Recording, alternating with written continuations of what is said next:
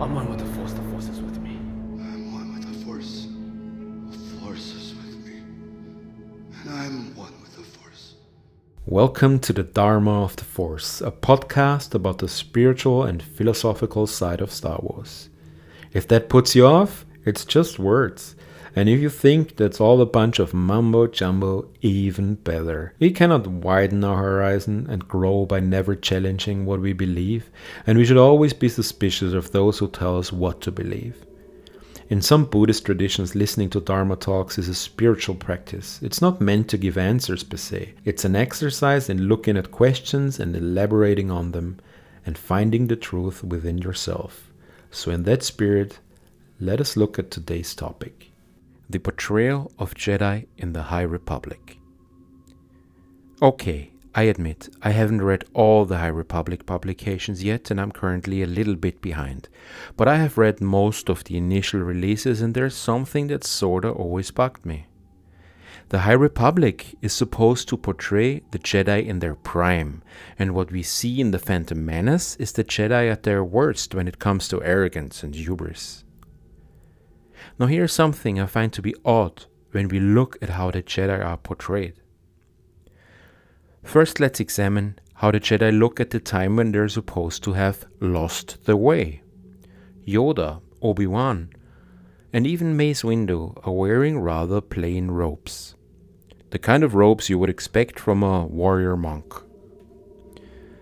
When you observe how simple monks of many worldly religions dress when they have pretty much renounced worldly possessions, there are a lot of parallels.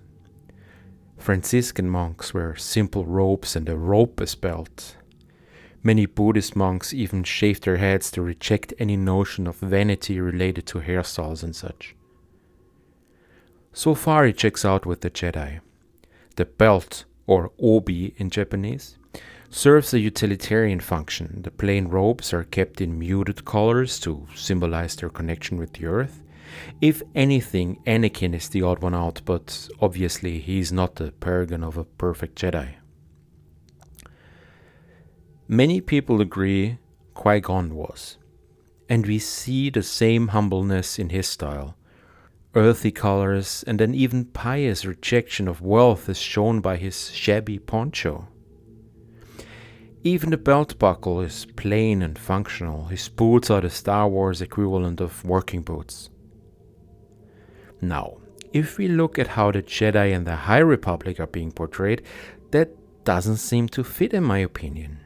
I get why they do it. The thought behind it is clearly some sort of reference to Arthurian legends and the noble knights. But that's not at all what the Jedi were.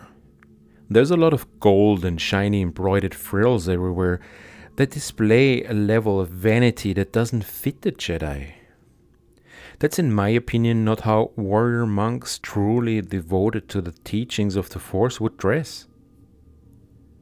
This display of wealth would be considered vulgar and a distraction and symbolize nothing the Jedi stand for.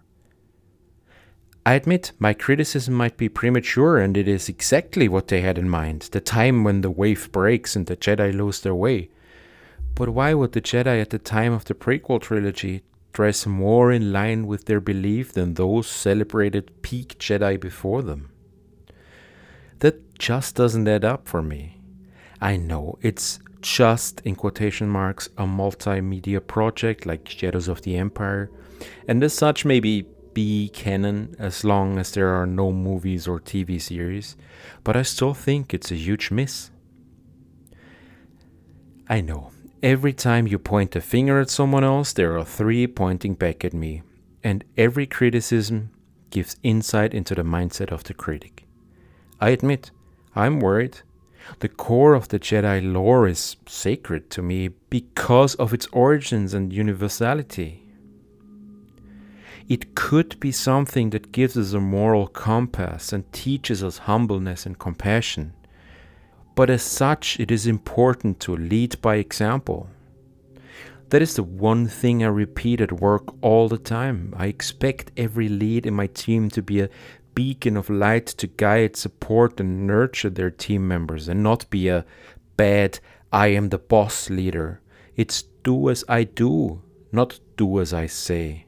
And I have said it before, but by turning the Jedi into superheroes who suddenly can fly or ignoring these tiny but very important aspects, you lose credibility. Maybe I'm making a mountain out of a molehill, but we have all seen in recent history what difference it can make to have someone who respects the origins.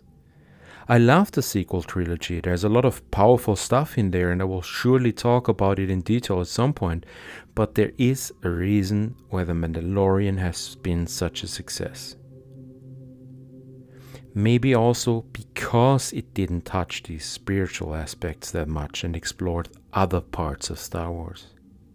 But all things said, I'm confident that Star Wars will continue to be handed over to writers and authors who understand the right balance between new things and reference for the source material.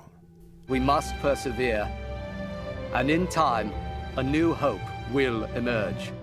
If you want to support me or this podcast, don't send money. I don't have a Patreon. Find a charity of your choosing and donate. And do yourself a favor and switch off your phone, disconnect, and just sit in silence for a few minutes. Close your eyes and Breathe. Just breathe.